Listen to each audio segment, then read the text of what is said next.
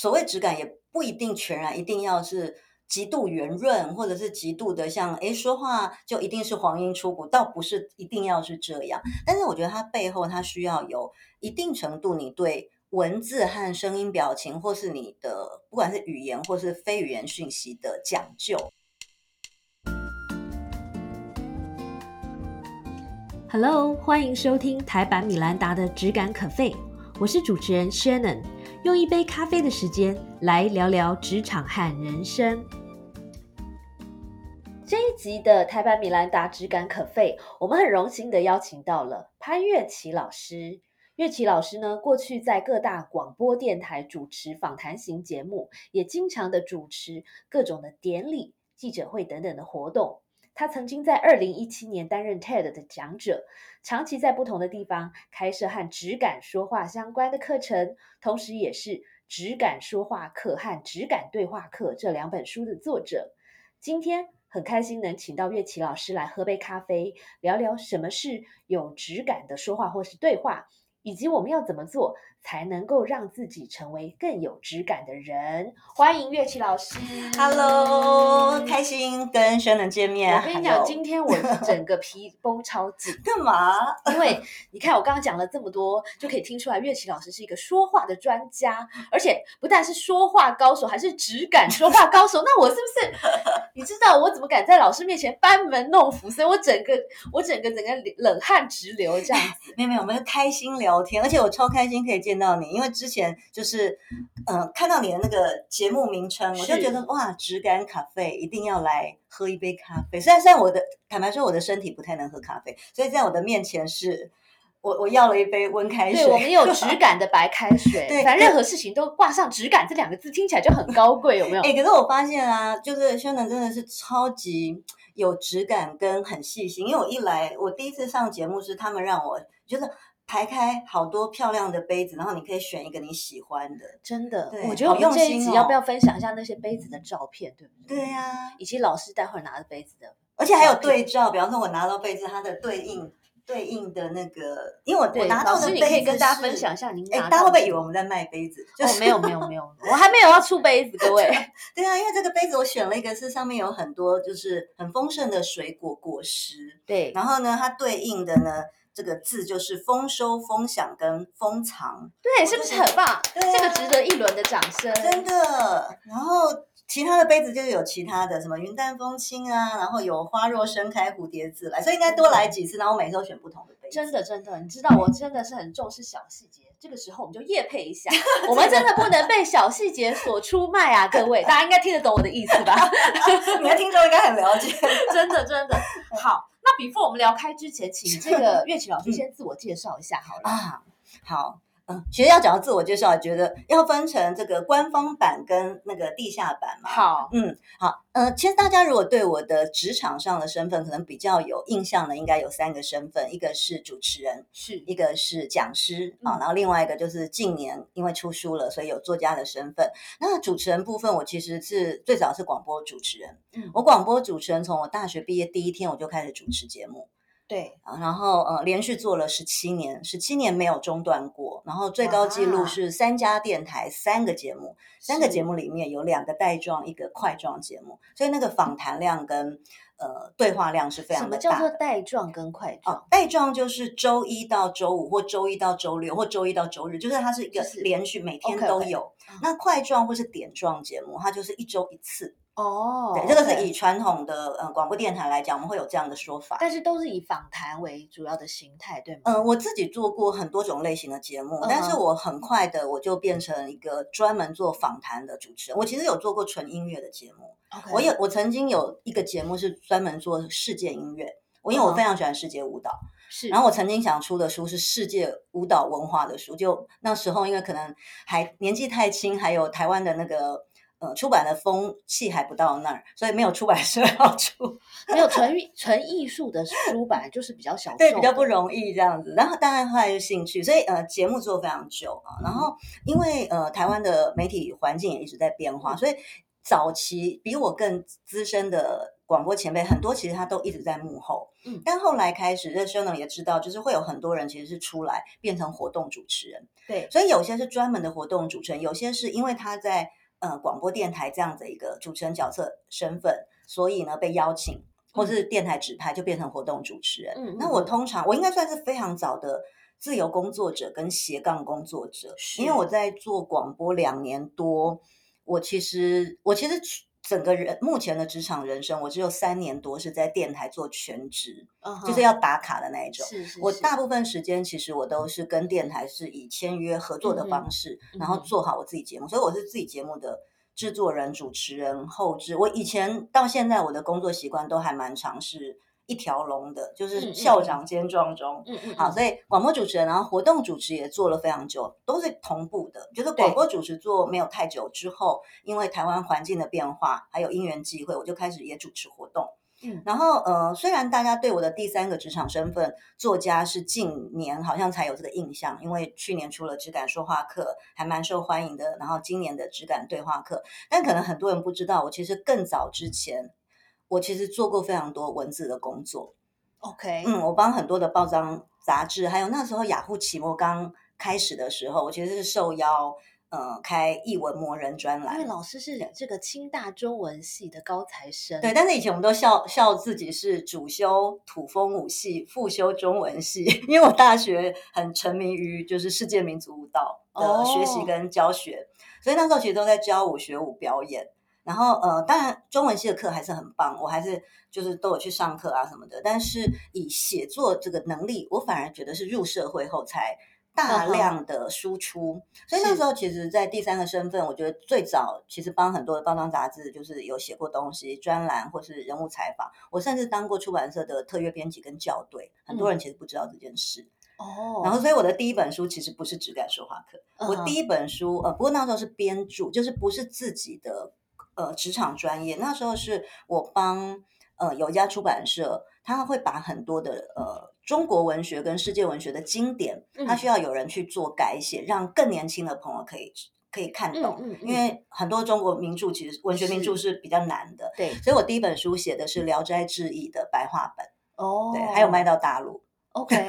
所以我第一本书其实是蒲松龄的诗意非常的广，诗意哲学。对我以前最刚开始写的是跟文学有关的，然后嗯近年就开始写的是跟职职场的，就是像自己做很多口语表达工作嘛，所以受出版社邀请，跟我也觉得很值得跟大家分享的是口语表达，你学到了哪些东西，它可以应用在哪个环节？那这是刚刚是官方，就是职场上大家对我的职业的印象。那私下我都笑说我是那个地下心理师，或是地下一一一人力银行 对，因为我好像我有个特质，就是举凡大家失恋、失婚、失业、人生有迷惘的时候，他们嗯都会很想要找我聊天。嗯嗯嗯所以可能在好像在聊天过程当中，彼此都得到了前进的力量。，OK，，对，所以我就开玩笑说，有一种疗愈力，对不对对？对对，然后但也很很愿意倾听，然后也很愿意分享跟交流。嗯，对，所以有官方版跟私下版的身份。对，但是我觉得你的官方版跟私下版其实一点都不违和，因为当一件事情或是一个人嗯够有质感的时候，我觉得他就会给别人力量。所以质感这件事啊，真的非常容易追求，这也就是我为什么那么喜欢乐琪的书的原因。嗯然后我要爆一个料，你知道嗯，我呃，其实我很早以前就大概去年的，我记得是十一月吧，嗯我就读了那个《只敢说话壳》这本书。第一本，嗯，对，那你知道我是在什么时候读的吗？嗯就是因为去年大家洗头跟烫头发的时候嘛。哦，no no no，我跟你讲，不是在这么喧哗的环境，是因为呃之前那个疫疫情的关系都不能出国，可是因为我必须要去美国一趟，所以我就来回去了两天，就是两三天就回来，然后我自己就关在那个要隔离吗？隔离的嗯。小房间里嗯面，嗯嗯，在那个中间，我就想说哇，太棒了，隔离十四天，然后我就可以，你知道，因为我有两个小孩。我终于可以安静一下，所以在那个时候，我选读了一些书，包括蒋勋老师的，嗯一些跟这个生活美学比较有关的嗯书，然后包括你的这一本这个质感说话课哦，。太感人了。然后我觉得我非常会选，因为在那样子安静的嗯环境里面，其实你每天做的事情，哦，对我来说，呃，有一个重要的工作是赶稿啦。嗯嗯，对，要是没有那段期间，我不知道第三本书怎么生出来。所以独处跟集中一段时间还是蛮重要。像我的第二本书啊，《质感对话课》，之所以可以终于也在今年出版，就是因为今年有那五月多到七月多的居家防疫时间。因为因为不然的话，我平常因为我很多事情全部都还是我自己打点，对，书也是完全自己写嘛，琢磨很多东西，嗯、然后我有很多的教课、演讲的工作，嗯。所以 照道理书应该去年第二本也该交稿和出也是因为有太多的外也不是外务，那个才是主业啊，就是很多事情在做，所以要不是有那两个多月，我可以很专心的，因为课很多就会延后或先取是消，你就可以有很专注的时间可以沉淀，因为像像 Shannon 你写了好几本书，你就很能够理解。再怎么我我很对再怎么样能够都很秒懂，对，再怎么样，其实还是需要有一些沉淀的时间是啊来输出。是啊，所以嗯我就很 appreciate，就是嗯因为、因为我这个被隔离，嗯所以有机会真的好好的读一本书。因为有时候你很忙的时候，虽然读书也是呃一部分是我的工作啦，但是你很忙之后，你就会很快的翻。嗯，那因为我自己独处跟隔离，所以我可以很这个细细的品味字嗯里行间的一些东西。嗯呃，然后包括最近这本书，呃，就是《质感对话课》这本，我也相当的喜欢。那我觉得乐琪在书里面哦，你的虽然这个坊间有很多的沟通课跟说话相关的一些对题材的书，但是最吸引我的一点是质感这件事情。啊，因为现在你知道，现在这个商业的社会，大家就流行高效，或者是说如何能够怎么样，如何能够怎么样，好像。呃，我知道，因为我出过三本书嘛，我就知道很多时候我们都要加一些攻略，或者说以这个如何为首的这个书名可能会嗯卖的比较好。或怎么做，对不对？就是告诉大家，你就是这样做，你就可以达到一个什么样子，很快速达到某个目标。，那三号这个也反映这个社会的这个氛围，嗯但是在这个纷纷扰扰，然后这么快速的一个呃速度当中，你却这个奇女子却在谈这个质感这件事。那所以我想要先首先呢，先请你破题的，请你嗯谈谈什么叫做质感对你来说。对我来讲，我觉得，嗯、任何东西其实不光是说话，是因为在台嗯湾可能也比较少人把质感，质感通常之前大家比较有印象，都是放在跟 lifestyle，就是生活品味对的物件。啊对或者生活方式，他们会用质感来放入。那用口语表达，就是你说话这件事，你跟人的沟通、跟人的交流，注入质感，这的确是好像之前比较少人这样关注。对，那我自己会觉得质感它有几个算是要素吧，跟某些条件，我觉得它需要有一些美感是啊。那当然每个人会有主观的审美喜好不同，所以所谓质感也不一定全然一定要是。极度圆润，或者是极度的像诶说话就一定是黄莺出谷，倒不是一定要是这样。但是我觉得它背后它需要有一定程度你对文字和声音表情，或是你的不管是语言或是非语言讯息的讲究。因为我我发现很多人其实在说话，他会有一种自动导航。所谓自动导航，就是因为说话是我们的天生会做，大部分天生会做的事。你每天就都在说话嘛，嗯嗯嗯所以大部分的人他会不假思索，嗯就会讲很多的话，嗯或者是因为现在大家很难专注，所以在聆听的过程，你可能也会很难专心。对，那这些东西它都会影响今天人与人之间在交流或者建立某些连接的感受。嗯所以我一直觉得在质感上，它不管是在修辞，就是所谓的用字遣词上，嗯还是你的呃肢体语言、你的面部的微表情，嗯还有背后，我觉得最重要的是你的内在，就是嗯你的初始的意图。对，还有你的那个，那意图就包含我比较希望是，像我在第二本书有讲到质感表达、质感对话的十个要素里面，它可能就要包含，比方说有珍惜、有真诚、有尊重、有言语的呃有这个情感的连接、言语的温度等等。那嗯这些东西它都构成了你在说话上可以让人家觉得，哎，你好像跟人家不一样，或者是你更加的好像注意些什么。对，嗯所以套句其实把话说得好啊，嗯真的没有我们想象中这么容易。然后我记得，虽然我不是基督徒，嗯，但是我记得圣经里面是不是有一句话说得好，就像把金苹果放在什么银色的篓子里，有这句话吧？我要赶快来翻一下。我也不是基督徒，可是我有一本圣经，我应该把它对拿来没有，因为我为什么会记得这句话，嗯是因为我以前在这个，我以前在卫理女中，啊？然后就是一个基督教的学校，是然后有时候会有一些查经班嗯嗯之类，但是呢，所有的圣经我都忘光了，我嗯只记得这一句。就听众朋友们，如果你知道那句的，就是怎么样句子怎么样，就留言到对对，或者是我们自己可以翻圣经的。对，对然后对，所以所以我觉得真的是蛮不容易的。那所以呢，但是现在我们有一个问题啦，因为我们的这个听众朋友大部分都是一些专业人士，或者嗯是。是说商场上的一些这个工作者，是。所以呢，我觉得有时候在生活中，刚才老师有提到说，现在很多讲到质感、高质感这件事，都是在 lifestyle，比如嗯。说我们怎么吃饭吃的有质感，或者是用什么样的餐具、嗯。插花等等。那我觉得那很有可能是因为我们在生活上，当我们慢下来，离开了职场的时候，你自然会把它设定为这个是一个我可以享受一个质感的 moment。嗯的生活的时刻。可是呢，大家别忘记，其实我们一天有超过八个小时，现在很多都是十个小时、十二个小时都在职场上，对所以职场上的质感反而是最重要的。而这一块也是常常被我们大家忽视的。而且更有挑战，因为其实在我出这两本书，其实第一本书出版，因为之后就有很多的读者回想，然后还有我的学生啊、我的朋友他们都看了，就发现说他们觉得这个利益就是非常棒，但你也发现会有很多挑战是，就像刚刚轩龙讲的，你在职场上，或者是有的人在家庭他是有小孩，对，然后他就是他不是常常一个人独处，因为我常常觉得你一个人一个人有一个人的挑战，但是一个人有一个人的平静。嗯，那通常最大的挑战是人与人之间，因为你的状况跟他的状况不同，你要怎么样可以达到某种和谐？对那个和谐，因为因为我常常觉得质感说话、质感对嗯话有个重要是、那个对话的流也很重要，对对对它形成某一种很和谐的氛围。嗯，那那个质感其实也会出来，但是在职场上不容易，是因为大家是很浮动的，大而且有时候大家的立场不一样，对我要的东西跟你要的东西不一样，所以在职场上，很多时候一件事的 nature 就是它的本质，其实并不是来交朋友，或者说并不是说我要 make sure 大家开心，嗯而是说我要呃达到我的目标，。对对，而我的目标跟你的目标有时候反而是相抵触的，嗯在这个时候呢，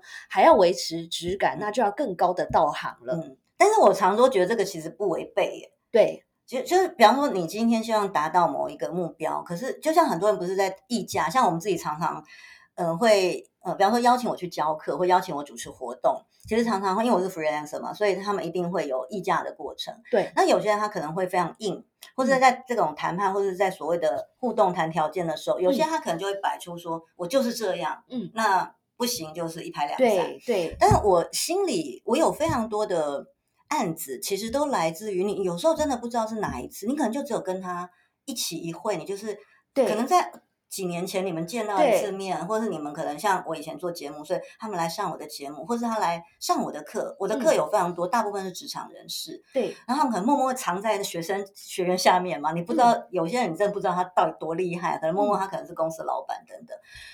然后你就会发现，在几年后或几个月后，他们突然邀请你来做别的事情或来工作。然后这，所以我常觉得，如果你可以很珍惜那个每次一起一会，你在相处的当下，不管是当天就是议价，或是那一天你只是一个社交对话，嗯或是职场的一个相遇，你很珍惜那一刻。那段时间，我跟你好好的相处，我好好用心的聆听，我也关注你想跟我说什么。对，这些东西你有注意到，它其实会留在对方的心里或脑海里。他在在某个 moment，他就会突然想到说：“哎，月琪你很适合，或者我好想再跟你见一面，对或什么。”你的那个关系又连接起来。所以我我现在觉得，太多人他如果太，我我们讲短视近利，这有点话有点重哈。标导向对，可是如果太目标，或者是他没有办法看到更远，他只是会觉得，那这一次这个目的没有达成，他就没有意愿跟你，就是在继续保持联系，或是不太特别想听你说话，或想跟你继续对话，我觉得是非常可惜的。嗯嗯嗯，因为很多关系，它其实会埋在一个很幽微的一个线里面，后来它就会开展开展出来。对，我完全懂。而且在我这个二十几年的职场人生中，其实有非常多的印证。是，对啊，换句话说啊，我可不可以用另外一个方式来诠释嗯您刚才的这一番话？嗯就是说，呃，当然我们有我们的目标要嗯达成，嗯这个也非常重要。比如说我今天去参加这个会议，我就是要去杀价的，嗯嗯嗯可是你可以在杀价的同时，还是可以做一个好人吧。嗯，不代表你要为了这个目标咄咄逼人不不好好说话，或者说就变成一个让人家觉得你这个人真坏嗯嗯等等之类的。就是你还是可以有这个目标，可是你在谈的过程，你还是可以用一个非常很舒服的方式来是来谈。不过当然，我在书里就是要有伏笔，因为太多人觉得人生的情境太多种，对。所以我也必须坦诚，呃，有些时候跟有些情境，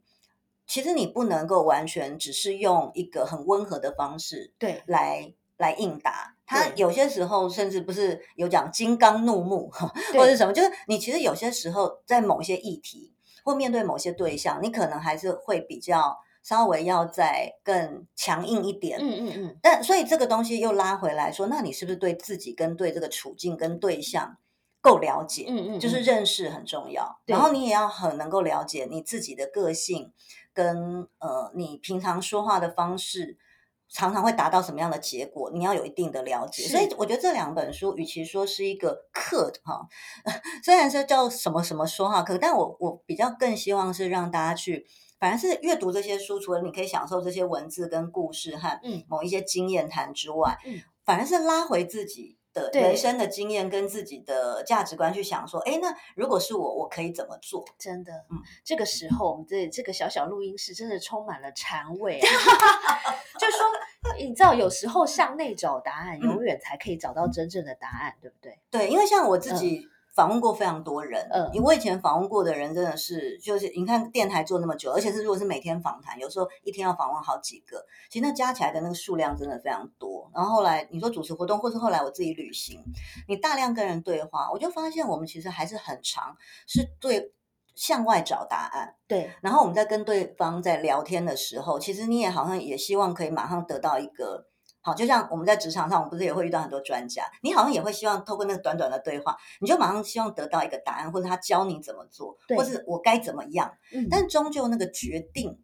其实还是在你自己心里，但那个东西它需要回归到你自己的内在，你才会更清楚。对，所以嗯在老师的这本书里面啊，分成我很喜欢你这个质感对话课的，有一个原因是我觉得它结构很清楚，嗯嗯因为就是分四个四个不同的部分嗯。那其中最后一个部分叫做自我叩问，对，对，那可不可以跟我们分享一些自我叩问的技巧？比如说，我们该问我们些自己一些什么呢？你里面有三十三个问题，但是你可不可以先分享三个问题就好了？你知道，因为一般人的那个注意力可能在这么短时间内只能记住三个。我也背不了那三三个。那你就对。你觉得你自己觉得最好用的是什么？你最常这个问题？其实其实我自己啊，那呃虽然有一篇我有讲到说，哎、是可以，你可以常常问自己的三十三个问题，但是我我会觉得那三十三个问题只是给大家当参考，你可以有自己的题库，对对不对？你可以根据你自己的工作跟呃跟你的状况有自己，而且每个阶段不太一样。对但是我反而会觉得很重要的是，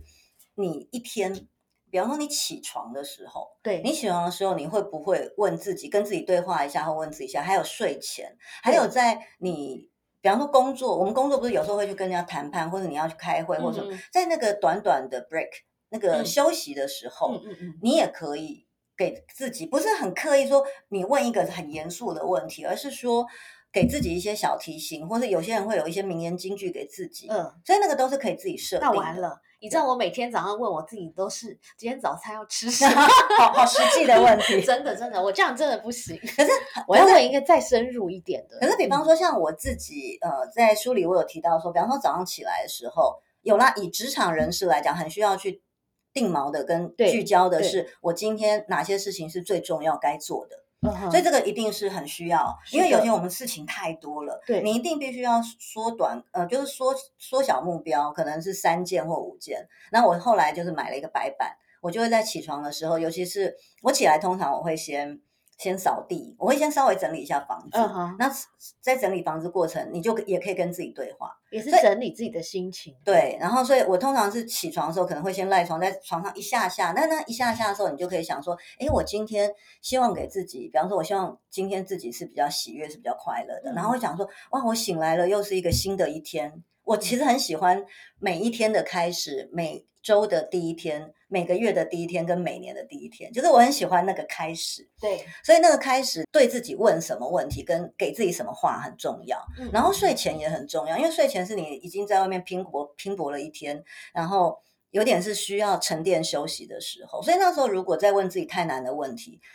比方说有的说一日三省吾身，然后有那种很很精进的什么上司什么，他们可能就会说哇，就要问自己说今天我到底做哪些，然后检讨。那个我又觉得有点太重，因为那个可能会你如果那时候连就是还想不到解决问题的方式，你又会带着问题。嗯睡觉就好像又会有点太、太硬了一点对。。那老师有什么方法可以帮嗯助我们？嗯就是呃睡前，比如嗯说我要为今天下一个结论，或是嗯想一下有什么可以做得更好对像我自己，因为我是一个非常要求完美跟对自己要求非常高的人，所以我现在反而在睡前我会告诉自己说，月琪你已经做得够好了，你今天辛苦了，嗯哼然后就好好的睡觉，明天一切就是明天再开始。OK，对，就是不是说你一直在检讨自己。就是跟对自己喊话一下。对对对就像我在我书里，我有举那个韩剧，其中有一个韩剧叫做呃，没关系是爱情啊，它是好几年前就非常红的一个韩剧。它里面那个男主角，他就是原本是一个人气作家，讲两性的，然后他自己又是电台主持人，原本是一个非常比较自傲一点的男人，当然是非常的迷人。但后来呢，也是因为种种的原因，当然也有一些精神上，他去探索自己，诶，有一些心理的一些状况，等一切为了不管是爱情还是自己解决了之后，他后来再一次被他的老东家电台邀请上节目，他以广播呃以受访者的身份，他就说，诶，以前他在接受访问的时候，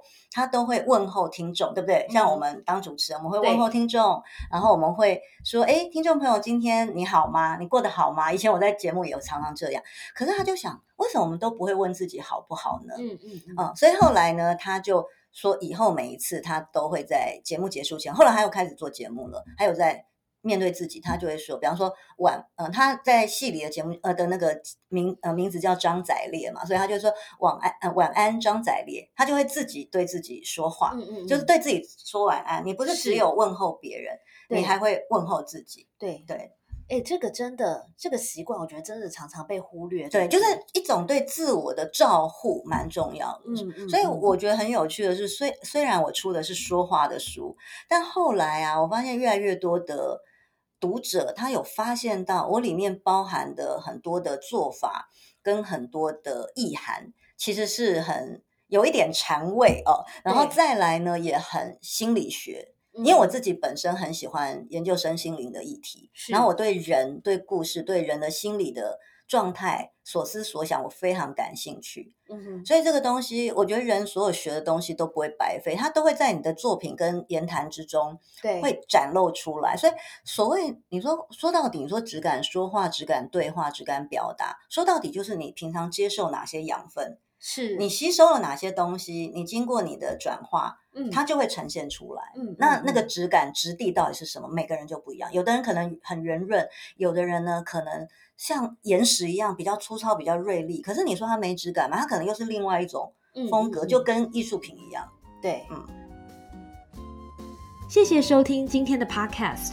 希望你喜欢今天的这杯咖啡。我们的节目名称是台版米兰达的质感可废，欢迎订阅我们的频道，分享你的想法，也可以追踪我的粉丝专业台版米兰达的创业笔记。我们下次见喽，拜拜。